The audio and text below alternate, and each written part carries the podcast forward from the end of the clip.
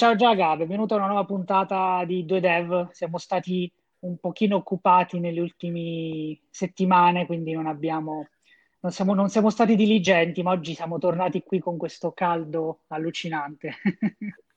Ciao Fabio, ma è estate, quindi anche i nostri ascoltatori ci perdoneranno. ok, ascolta, oggi un argomento che avrei voglia di disquisire, dato che come le persone che ci conoscono, più che altro anche tu che conosci il mio background lavorativo, eh, sai che io mi, mi, sono sempre più o meno occupato di architetture, software, diciamo sempre della parte back-end, nonostante abbia un, un, una vaga idea di quello che è front-end, però siccome so che comunque tuo, la tua expertise tra le mille cose che fai è molto orientata verso il front-end, io mi sono sempre chiesto, no? Eh, prima la domanda è questa, cioè una persona che vuole approcciarsi a questo mondo no, del front-end, ad esempio, no? ci sono comunque varie, varie chiese e religioni, quindi no, React, Angular, Vue e sicuramente ce ne saranno altre che io ignoro, no? Ecco, volevo, volevo un po' avere così ad alto livello un, un'introduzione da parte tua che puoi spiegare ai nostri ascoltatori un minimo, no? Le differenze tra questi. So che è una domanda un attimino grande, poi magari eh, insomma andiamo nel, un po' in profondità, però ecco, questa era l'idea della puntata, dare un, un sunto di queste di questi framework e tecnologie no? per capire un attimino dove posizionarsi. No? Questa era un po' la mia idea. Ti lascio libero, libera eh, qualcosa che non mi viene da dire, però vai. va bene, va bene. Allora, parto col dire una cosa che sembra ovvia, ma in realtà non lo è, specialmente per chi si approccia a questi framework, queste librerie senza sapere, senza conoscerle. Eh, spesso succede di pensare, ok, ce n'è una che è meglio di altre o ce n'è una che risolve problemi particolari rispetto ad altre. La risposta a questa è no, perché diciamo che allo stato attuale veramente un framework qualunque, una libreria di UI qualunque può fare qualunque cosa. Cioè alla fine si tratta sempre di prendere dati da qualche parte e mostrarli in modo visuale, quindi alla fine della fiera c'è sempre una creazione di HTML, diciamo, e nonostante in, realtà ci siano un po' di, di leggende metropolitane, diciamo, mm-hmm.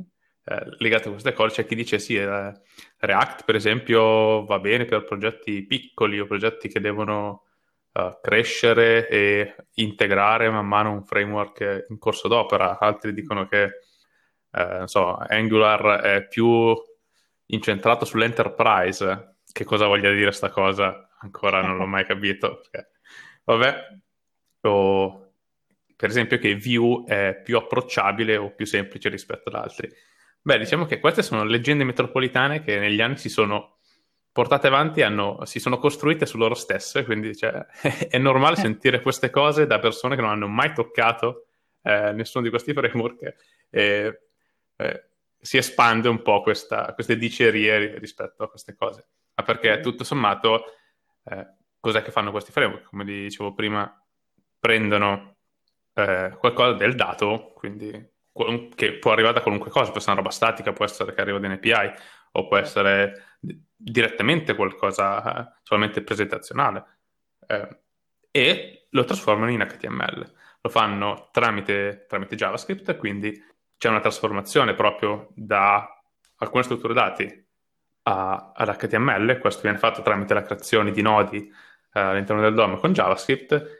Poi eh, c'è tutto quanto un discorso particolare che se vuoi possiamo anche poi approfondire per quanto riguarda le implicazioni di questo, perché eh, ad esempio questo vuol dire che eh, essendo tutto generato client side, quindi all'interno del browser, questo può avere delle implicazioni a livello di, di SEO o di altre cose che comunque nel corso degli anni sono state abbondantemente coperte, ehm, diciamo. coperte con, con, altre, sì, sì, con altre mh, stratagemmi e cose. Per esempio, la generazione di queste cose lato server per poi fare eh, lato client una cosa che si chiama raid, raidratation o hydratation, comunque di andare a, a servire solamente la parte HTML dal lato server già pronto e poi lato client andare a riattaccare la parte JS per poter mettere la parte interattiva. Interessante. Ma ehm, allora, diciamo questo, che eh, più o meno mi hai fatto capire che scegliere uno o l'altro potrebbe, potrebbe essere un false friend, nel senso che, cioè, non, come dici tu, ci sono queste leggende che si dice Angular è più enterprise, forse lì la risposta te la do io, forse perché io da, da, da Javaro, da Javista, ho sempre notato che Angular, diciamo, viene venduto un minimo come, ah sì, fai Java, ok, fai anche Angular. Eh, forse per questo, questa è una mia, una mia idea al momento, per, forse per questo si dice che, che più enterprise. Però quindi, a parte adesso questa, mh, mm, queste differenze che hai detto che sono un po' lasciano il tempo che trovano, ma nella fattispecie, diciamo tu, perché hai, diciamo, deciso, ti sei orientato quasi sempre, se non erro, poi mi dirai tu se erro, su, su React piuttosto che altri? Qual è stato, diciamo, il tuo razionale che ti ha fatto decidere di iniziare con quello e poi di dire sì, io continuo con quello perché non so, cioè, questa è un po' la domanda. Tu hai sempre lavorato con React, giusto? Sì, sì, sono diversi anni che lavoro prevalentemente con React e lo faccio ancora volentieri eh, perché questa cosa, beh, il fattore tempo è stato sicuramente una cosa molto importante perché eh, più o meno un po' l'evoluzione di quello che è stato il mondo del front-end delle interfacce, c'è stato il tempo in cui tutta la parte di HTML magari veniva servita server side da un'applicazione che sia, non so, PHP o una roba tipo Rails, eccetera. E per poi avere delle parti di interazione lato front che, per cui jQuery è, è stata una padrone per, per un sacco di, di, pezzi di vita dell'internet. Certo. cioè, pensiamo anche solamente a WordPress, per cui jQuery è una parte è estremamente importante di tutta la parte di interazione JavaScript. E, Lapsus, cosa stavi dicendo? no, no, nulla, ti chiedevo se c'era una, una, una ragione molto Ah sì, ok, ok, ok. Sì, sì. Dopo questo c'è stata un po' un'ondata di altri... I primi framework, quindi non so, potremmo dire tipo Backbone, anche se in Italia in realtà eh, è stata una cosa abbastanza di nicchia. Il vero boom, quindi il, il post jQuery, possiamo dire che è stata la prima versione di Angular. Ah, sì, sì, sì. Quella... 2013, no? Roba del genere. Eh, non mi ricordo l'anno, però comunque è stato un impatto molto forte proprio perché cambiava proprio il modo di ragionare, il modo di fare le cose. Quindi non facevi le cose e poi ci, ci, ci attaccavi JS sopra, ma lì proprio partivi da JavaScript e creavi certo. cose interattive. Cioè, tutti i sistemi proprio di eh, gestione di interazione tra vari componenti, fare in modo che cambiavi una cosa da una parte, cambiava in tutte quante le altre cose.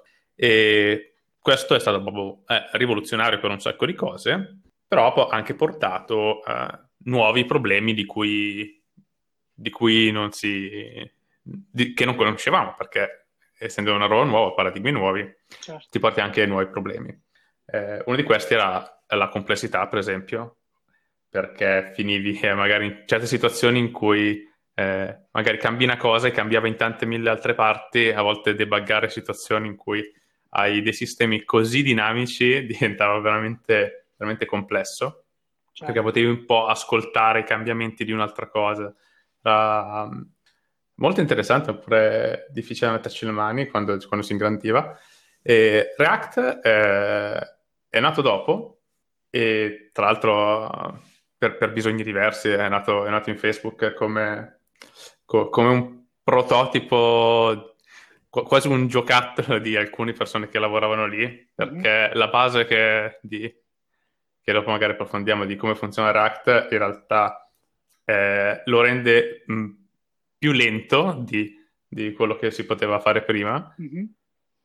però lo rende comunque abbastanza veloce da, da, valere la pena di come fa le cose. E questo è il, nel non andare a cambiare direttamente le cose dentro il DOM, eh, ma, o meglio, cioè di andare solamente a cambiare quello che veramente va cambiato rispetto a rigenerare tutto quanto ogni volta. Certo, sono le differenze, immagino. Esatto, e questa cosa è in grado di farlo perché lui internamente si tiene eh, un, uh, lo stato attuale e quando rigenera quello dopo fa un controllo, fa un diff tra il nuovo e il vecchio certo. e quello che c'è da cambiare fa veramente poi il cambiamento uh, all'interno della, dell'HTML stesso. Quindi Però comunque ha un, ah, sì, sì, ha un costo questa cosa. Certo, quindi sicuramente è stateful, forse, sicuramente, come, come idea, diciamo. Beh, diciamo che React in sé si può, si può, disegnare come una funzione che prende stato e ritorna a interfaccia, perché questo è praticamente. Ma io mi sono sempre chiesto, ma React è poi stato utilizzato da Facebook nella sua piattaforma o, o no?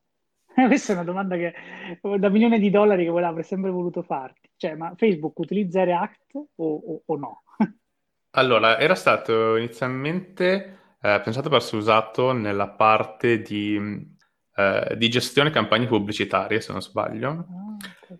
E potrei dire una, una cavolata, ma mi, mi, pare che il primo sito in produzione vero a aver usato React sia stato Instagram, che era stato recentemente acquistato. Hanno usato sì. un po' come, come, come beta tester.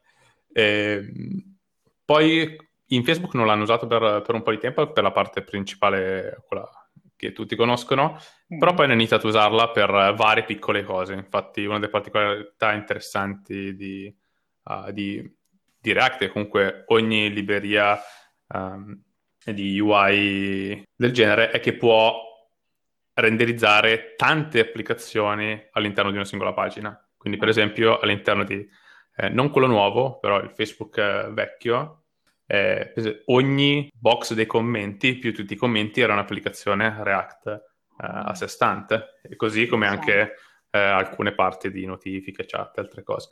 Quello, quello, che c'è adesso, se non sbaglio, hanno, ma tipo nell'ultimo annetto, poi non, non lo sto più usando, quindi non te lo saprei dire, però so che quello che c'è adesso è tutto scritto in React con server-side rendering, eccetera, eccetera. Eh, giustamente. ma quindi se possiamo, diciamo, se ti posso chiedere questa cosa, quindi Jaga React, perché proprio, proprio lui e non Angular e non un altro? Vabbè, mi hai detto sicuramente perché ormai avevi già acquisito, immagino, parecchia eh, manualità con React, perché se non lo usa per anni, è ovvio che dopo non è che di punti bianco dici ok, adesso mollo tutto e faccio un'altra cosa, magari. E diciamo no. che cioè, sono arrivato lì comunque facendo la parte di, di jQuery, facendo, lavorando con Angular, eccetera, poi è arrivato React, mi sono ho iniziato a lavorare con quello, mi è piaciuto molto, e ho continuato a, a lavorare con quello. Quando sono uscite poi robe differenti, tipo Angular 2, completamente diverso, scritto in TypeScript, con un approccio eh, molto più simile a React di quanto lo era ad Angular 1, per esempio, certo. perché proprio eh, usavo questo concetto di, eh, di componenti, che è un, è un, modo diverso di, di, di pensare al front-end che ha veramente cambiato come si ragiona un un prodotto front-end, proprio lo pensi in modo diverso, cioè, può essere eh, quasi una roba diversa dal pensare un back-end eh, monolitico a un sistema distribuito con microservizi, cioè potrei dirti che è un cambio di paradigma così forte mm-hmm. per quello che poi è il quotidiano.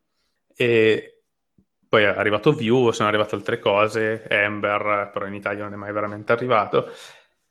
E ogni volta che vedevo e provavo queste altre cose nuove, perché comunque l'interesse di vedere gli altri come fanno le cose è sempre interessante, certo. però sempre, ho sempre trovato eh, le alternative meno eh, interessanti, meno comode di, di, quanto mi trovavo di, con React. Quindi certo. in realtà l'ho sempre visto le altre con un, un interesse didattico, diciamo, eh, interesse accademico, però eh, non, ehm, poi non attaccava, perché comunque poi mi ritrovavo sempre a, a tornare indietro a React, ma che questo comunque è proprio una roba un po' a pancia, cioè non c'è un motivo eh, specifico, certo. te- tecnico, perché come ti dicevo certo. potresti fare la stessa cosa con, con, tutte le altre cose, ma così come scelte di linguaggi di programmazione e di altre tecnologie, eccetera. Sì, sì, sì. Secondo me il messaggio che, che dobbiamo far passare, che so che tu ci tieni tanto, è che non esiste il framework migliore, non esiste il linguaggio migliore, ma è sempre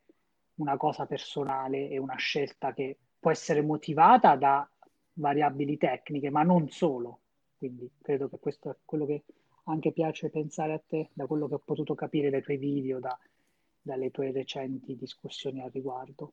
Sì, cioè diciamo che ovviamente eh, arrivando all'estremo di, di, di, di alcune situazioni, eh, una libreria, un framework più di un altro può uh, rendere facile o meno certe situazioni, però stiamo comunque parlando di, di, di edge case che sono fuori dal, dal, quotidiano di gran parte delle persone. Quindi è veramente una questione proprio di uh, come, come, viene visto questa cosa da, uh, dalle varie persone, perché com- come c'è qualcuno uh, che può avere esperienze simili alla mia, come sono trovato con React, c'è chi potrebbe avere esperienze completamente contrarie o, o essersi innamorato di, di altre cose diverse.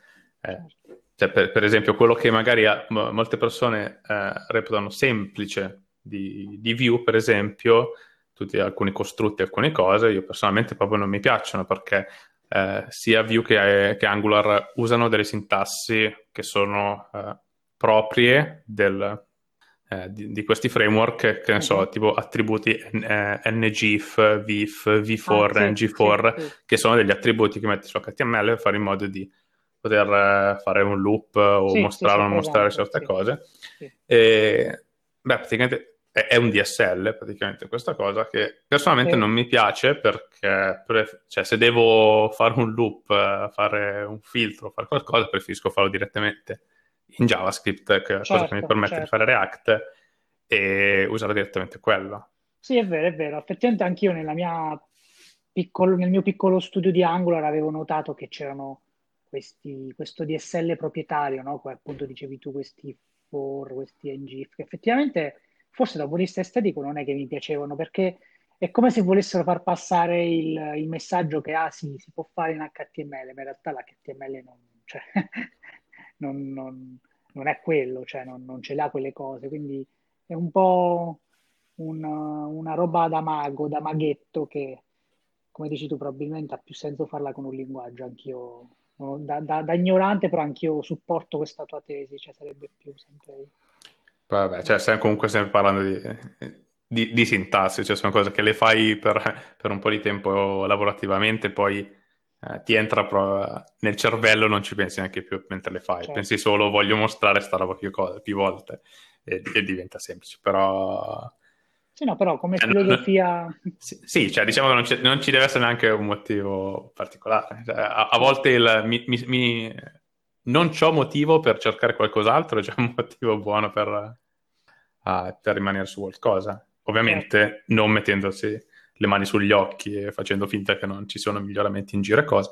Però comunque è una cosa che è molto interessante riguardo a, al mercato di, di framework e librerie, che comunque è un mercato molto eh, vivo, cioè quello che esce viene sperimentato, viene visto e provato e no, ci si copia un pochino eh, a vicenda, che è una cosa che per l'ecosistema in generale penso faccia molto bene. Certo. Ma eh, ascolta, parliamo un'altra, un'altra cosa che è molto importante secondo me in questo discorso. Io giustamente, la, occupandomi di back-end, ho sempre dovuto lavorare poi con chi si occupava di fare, diciamo, la parte front-end e molto spesso ho notato un po' questo piccolo problema che a volte, eh, diciamo, eh, si hanno ehm, competenze sul framework di per sé, quindi no, magari c'è, c'è il tuo collega che sa tutto di quel framework, e, però poi magari eh, c'è un po' di, di, mancanza di conoscenza del linguaggio il, nel framework, quindi nella fattispecie a volte ho notato che c'era gente che non conosceva praticamente JavaScript veramente, però conosceva il framework. E poi mi è capitato di lavorare invece con colleghi che erano l'esatto contrario, che invece erano fortissimi in JavaScript e poi il framework, sì, conoscevano le basi, diciamo, però non erano, diciamo, più esperti, tantissimo più esperti. E personalmente mi sono trovato meglio con la seconda categoria di colleghi, ovvero quelli che avevano delle solidissime basi di JavaScript e poi giustamente avevano delle basi del framework. Ecco, quindi immagino che tu abbia parecchio da dire su questo argomento, no? Beh, cioè, ovviamente sapendo come funzionano le cose è tutto più semplice, cioè, perché leggi una documentazione, vedi una feature e riesci a immaginarti come è implementata come possa funzionare, che problemi possa causare, che è sicuramente una, una cosa a favore di, di, conoscere bene le basi. Però anche lì è un po' un'arma a doppio taglio perché eh, poi nel quotidiano una grandissima fetta di quello che andrai a fare sarà comunque fare un po' l'idraulico dei framework, eh, così come succede in, in quasi tutte le posizioni dello sviluppatore. Certo. Quindi è un po' un equilibrio tra queste due cose, eh, che non è neanche, neanche, facilissimo, specialmente per chi inizia, perché proprio ci si, trova in situazioni in cui quello che è richiesto è voluto solamente sti, eh, persone che comunque hanno a che fare con, con, i framework tutto il giorno, quindi è anche difficile dire sì, ok, è, è, facile anche capire e dire sì, certo, impara le basi, eccetera, eccetera, ma è difficile dire ok, ma quali sono quelle che veramente hai bisogno di imparare, dov'è il limite tra eh, sapere una roba perché è utile, sapere una roba perché mi amplia la mente o sapere una roba semplicemente per eh, gusto di, di, di, imparare come funziona qualcosa. Cioè, per esempio, cioè, è come se ti dicessi vatti a vedere come funzionano i transistor. Eh, diciamo che è molto più interessante che utile in certo. quello che fa nel quotidiano. Certo. Beh, però sono, so, credo che su questo ci troviamo in accordo che comunque, soprattutto per le persone che magari vogliono iniziare no? con, con, un percorso da, da front-end, eccetera, secondo me è comunque un'ottima cosa avere delle basi, diciamo, di per sé, non del framework, ma proprio del linguaggio di per sé, perché secondo me questa è la potenza, no? Quando, che il framework alla fine sì, eh, fa tante cose in automatico che tu non ti preoccupi, ovviamente.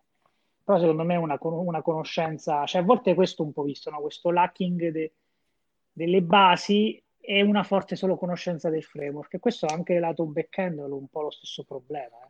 Cioè, ho notato un po' la stessa cosa. Cioè, quando ci si affida troppo a un framework e non ci si affida molto alla propria conoscenza de- delle basi. Ecco, questo perlomeno mi è sembrato un pelino problematico in alcuni progetti. Beh, diciamo che a volte noti il fatto che magari certe persone hanno imparato il framework dopo aver uh, avuto già competenze con un linguaggio, con una esatto. tecnologia, per esempio, o il contrario. Per carità, puoi benissimo fare il contrario. E se inizi adesso, mh, forse è addirittura la cosa migliore, cioè perché eh, metterti a fare le cose JS plain, cioè come si facevano dieci anni fa, sì. non, ti, non, ti, sta dando un, un'esperienza utile, perché stai facendo archeologia di programmazione, cioè non, non è utile, certo. eh, non, non, ti sarà utile nel quotidiano, e, e, eccetera. Quindi è, è, è, un è, un po', strana come situazione, perché se avevi visto già tutta quella, quella parte e poi sei passato a fare altro, per certo. usare framework, eccetera, è un passaggio naturale. Certo. Se invece ti trovi nelle situazioni in cui, ok, devi imparare adesso e tutto quello che ti trovi, documentazioni, tutorial, corsi, sono legati mani e piedi a, a, a dei framework. Eh, cioè, secondo me vale addirittura la pena iniziare da lì, eh, perché dire in, impara dalle basi è difficile capire il tuo perimetro, dove devi andare e, e, dove stai andando oltre. Però partendo con un framework, per esempio, ti trovi in situazioni in cui tante scelte sono già state prese per te. Tu vedi come eh, il mercato, come il programmatore medio, risolve un problema in un certo modo. E poi da lì sei nella situazione in cui puoi iniziare tu a farti delle domande. Mm, ok, ma perché sta roba qua sarà stata deciso che deve funzionare in questo modo qui? Perché hanno fatto questa scelta e non quell'altra? Eccetera, eccetera, eccetera. Poi anche tutta la parte di, eh, proprio difficile di linguaggio, eccetera. Certo.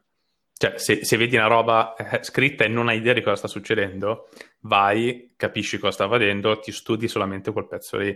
Sì, che, esatto. Che a volte sì. riesci a farlo in, po- cioè in, in, mezz'ora, in un'ora riesci a capire una singola cosa, quando in realtà se dici... Eh, cioè, è come dire, guarda, mm, mi piacerebbe imparare a suonare e al posto di prendere uno strumento imparo la musica.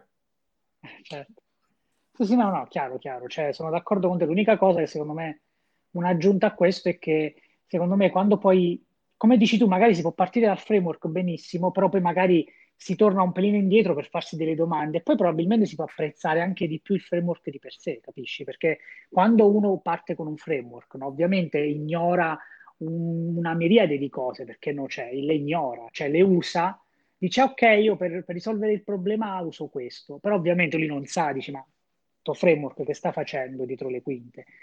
è chiaro che, come tu dici, a volte ci sono cose che sono utili e cose che sono interessanti, bisogna fare attenzione, bisogna probabilmente poi, soprattutto nel, nella giornata lavorativa, non è che può dire ok, vediamo perché Angular fa così e si perde nei meandri. No, quello no, quello non è produttivo, però come dici tu, magari se tu stai guardando una cosa e non capisci, vale la pena tornare un pelino indietro, capirla e poi dire, ah, ok, adesso ho capito perché, che ne so, React su, per quel problema approccia questa cosa. Cioè, io credo che questo dovrebbe essere un po' il modo di operare in generale, al di là poi del front-end o back-end, probabilmente. Sì, assolutamente sì, ma proprio indipendentemente da, da framework, linguaggi esatto. e cose, cioè, perché alla fine stiamo parlando di astrazioni che rendono più semplice il, il lavoro comune, però cioè, non, può, non, ci si può fermare lì. Cioè, se impari framework e ti fermi lì, basta. Cioè, te vorrà dire che qualunque problema hai dovrai andare a cercare come si fa sta roba in questo framework. Esatto. Non come risolvo questo problema. Esatto.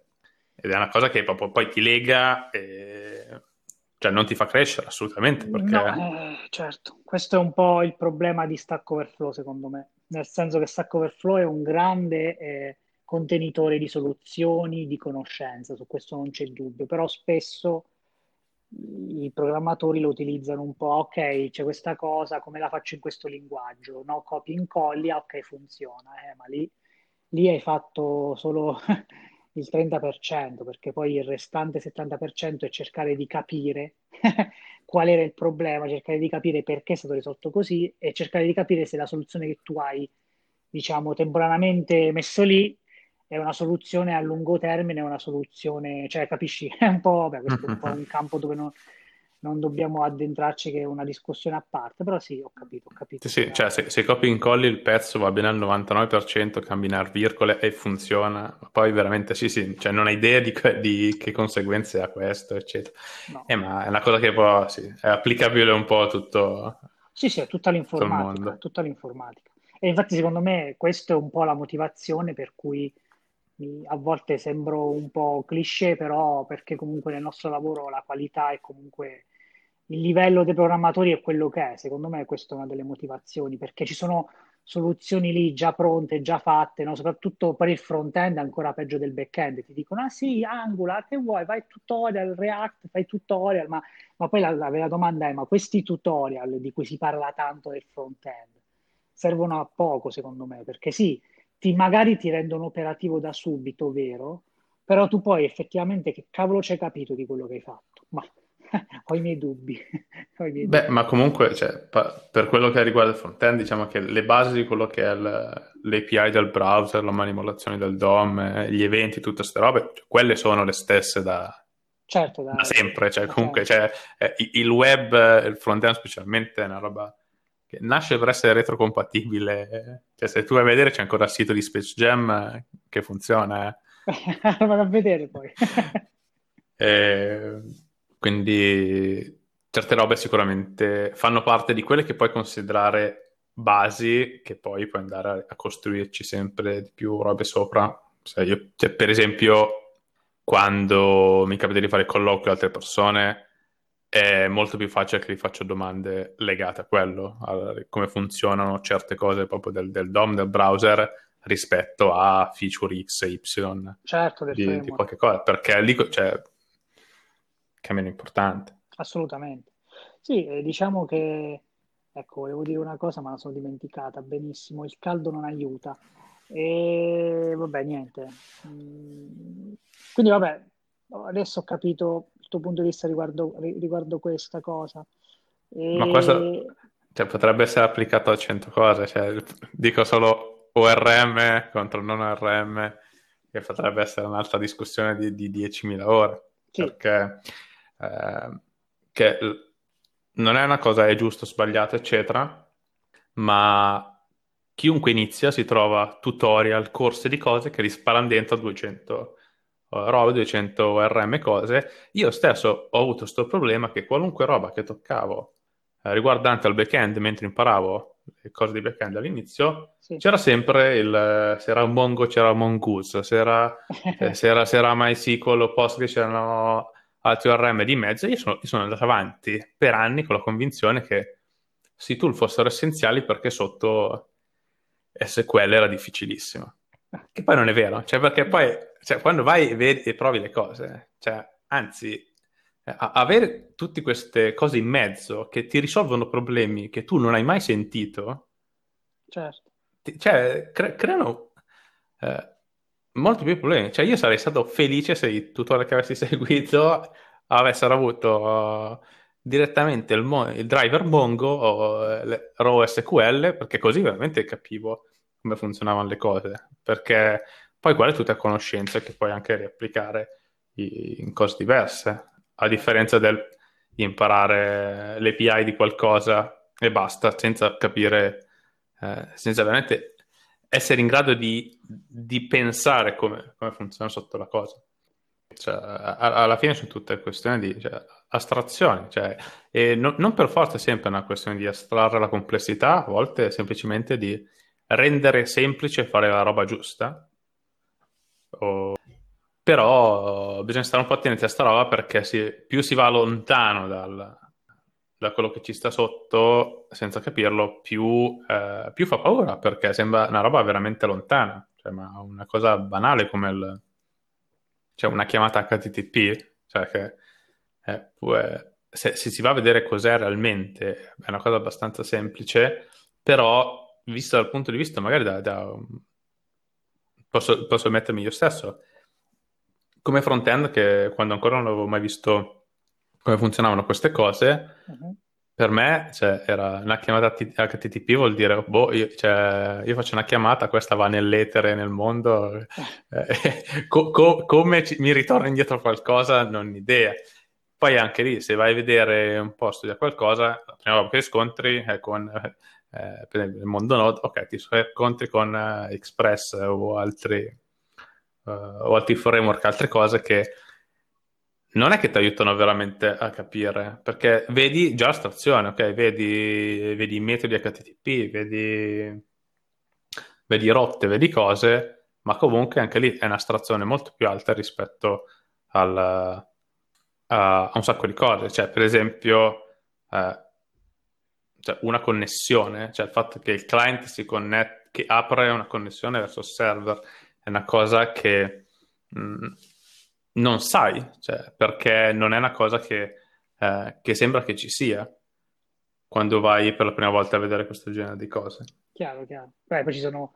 Sì, perché alla fine ovviamente i framework, eccetera, semplificano, no? Cioè fanno in modo che il programmatore medio prende, li usa e non sta lì a, a diciamo, a, a preoccuparsi troppo. Però, ecco, qui si ritorna sempre allo solito discorso che secondo me bisognerebbe nella propria carriera lavorativa, a mio avviso, bisognerebbe sempre avere un buon equilibrio tra essere veloci e fare le cose fatte bene, possibilmente, e allo stesso tempo un minimo avere il, il senso, il gusto di quello che si sta facendo, di capire un minimo, non a livelli estremi perché è chiaro che al lavoro non c'è tempo, però come dici tu anche comunque insomma di, di, di avere un po' il gusto per, per capire e apprezzare anche le cose, perché sennò ci si limita solo ad usarle mi è venuta in mente una cosa su cui vorrei avere la tua opinione, eh, che sempre collaborando con, con, figure professionali come la tua, no? nei, nei, progetti vari in cui ho lavorato, ho avuto sempre modo di apprezzare il fatto che al giorno d'oggi, secondo me, il front-ender non è più il front-ender di prima in che senso? Nel senso che anni fa, quando non esistevano questi framework, eccetera, eccetera, no? le persone che facevano front-end erano esperte di HTML, di CSS, no? eh, conoscevano jQuery, conoscevano JavaScript, un minimo, ok. E quindi diciamo che la conoscenza minima, io me lo ricordo anche all'università, non era HTML, CSS, no? cioè quella era proprio la base tu, che prescindivano, non potevi non fare nulla se non sapevi quello e poi chiaramente si aggiungevano quelle librerie slash linguaggi per manipolare il DOM come poteva essere primo, i, primi, i primi JavaScript che erano molto basici oppure il famoso jQuery che è andato avanti per una vita e va bene. Però poi la mia, la mia, la mia sensazione col passare degli anni, quindi che più o meno parliamo dal 2013 ad oggi, perché io feci il, primo, mio primo progetto, ci fu anche Angular 1, quindi mi ricordo era proprio il 2013 o 2014, non vorrei dire un errore, però eh, quindi ho iniziato a notare questo, che pian piano, no, da, quel, da, quell'anno che ho detto ad oggi, la figura del frontend ho come l'impressione che si sia sia, sia diventata ibrida, sia, sia diventata trasversale, ossia che ci sono persone che sono ancora, che hanno, diciamo, le skill più orientate verso, diciamo, il design, no? della, del, della pagina, quindi prettamente CSS ed HTML. E poi invece ci sono, c'è un'altra schiera di, pro, di programmatori front-end che sono, che sono molto ferrati su, sui linguaggi, quindi addirittura poi sai TypeScript, tutta questa cosa che è venuta fuori, del de linguaggio un po' ad oggetti, eccetera, eccetera, framework, eccetera, no? E poi ecco, c'è stata quest'altra parte di sviluppatori, no? Che in un certo senso eh, sono più, lasciami dire, no? Più orientati, come se fossero un po' più orientati, diciamo, al back-end. La, no, al back-end. Ah, no, contrasti, sì. Esatto, esatto. Ecco, dico una cazzata o, o, secondo te un po' questa... cioè è cambiato verso questo modo? Perché io poi quando vedo, quando ho studiato Angular, eccetera, no, che mi sono ritrovato i concetti come, ah sì, qui puoi ingettare il servizio, no? Cioè, quello è una cosa che noi facciamo nel back-end da tempo, no? Quindi Ecco, cosa ne pensi insomma di, di, di, questo? Secondo te è così o magari ho estremizzato un po' la, la cosa? No, no, è così ed è, è una cosa che è, è, andata, è nata con il tempo è andata avanti. Perché allora, parliamo di un po' di anni prima rispetto ad Angular, eccetera, quindi molti anni prima.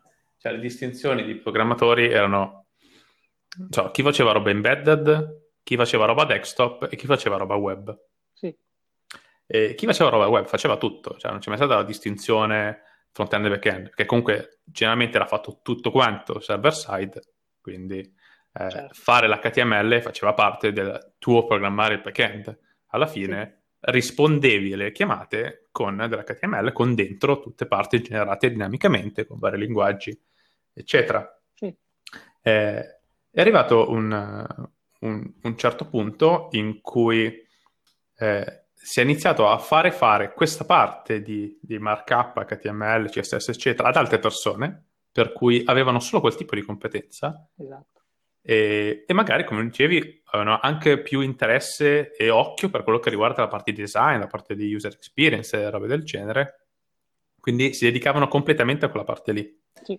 E, e, poi si integravano col codice eh, fatto da chi faceva la parte server praticamente, quindi gli davano l'HTML CSS già fatto, eh, utilizzavano quella roba per eh, generare dinamicamente poi magari tante, tanti elementi eh,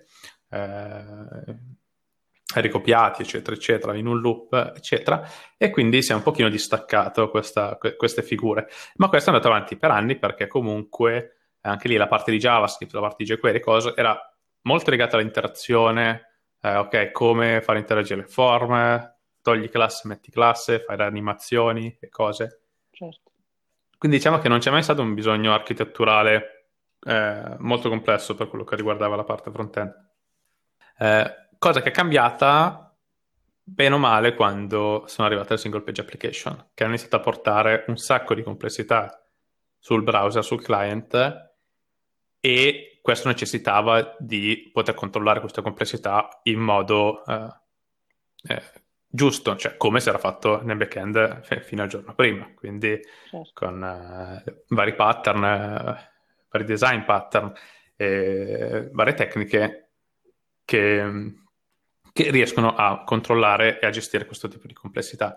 Quindi cosa è successo? È successo che a sua volta si è un pochino scissa eh, sta figura, quindi possiamo dire che ad oggi c'è il front-end developer che si occupa di tutta questa parte legata più al mondo JavaScript, eccetera, che deve per forza avere una forte competenza delle basi HTML, CSS, eccetera.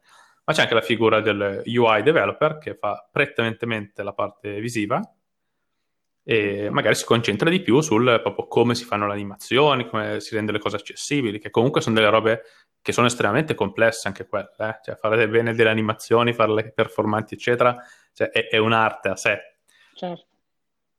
E quindi in, in, base un pochino a una persona da, in che momento storico si è approcciata a front-end o comunque anche a base di interessi personali può essere finito o, o meno in, un, in, in, una cosa. Cioè, certo. io, io personalmente eh, nonostante lavorativamente ho iniziato a fare roba di, di front-end, diciamo che anche per, per, forza, diciamo, perché comunque cercando letteratura e cose riguardo il software eh, quello che trovi è tutto legato a tecnologie back-end per, per tantissimi anni, cioè roba tipo Clean Code, Gang of Four, sì. sono tutte cose che sono molto legate sì, a vero. cose che poi è logica di business e che roba che è molto più legata al software di back. Quindi eh, io mi sono trovato in una situazione in cui facevo un lavoro ma studiavo cose che erano molto diverse da quelle che facevo nel quotidiano. Certo. E, ehm,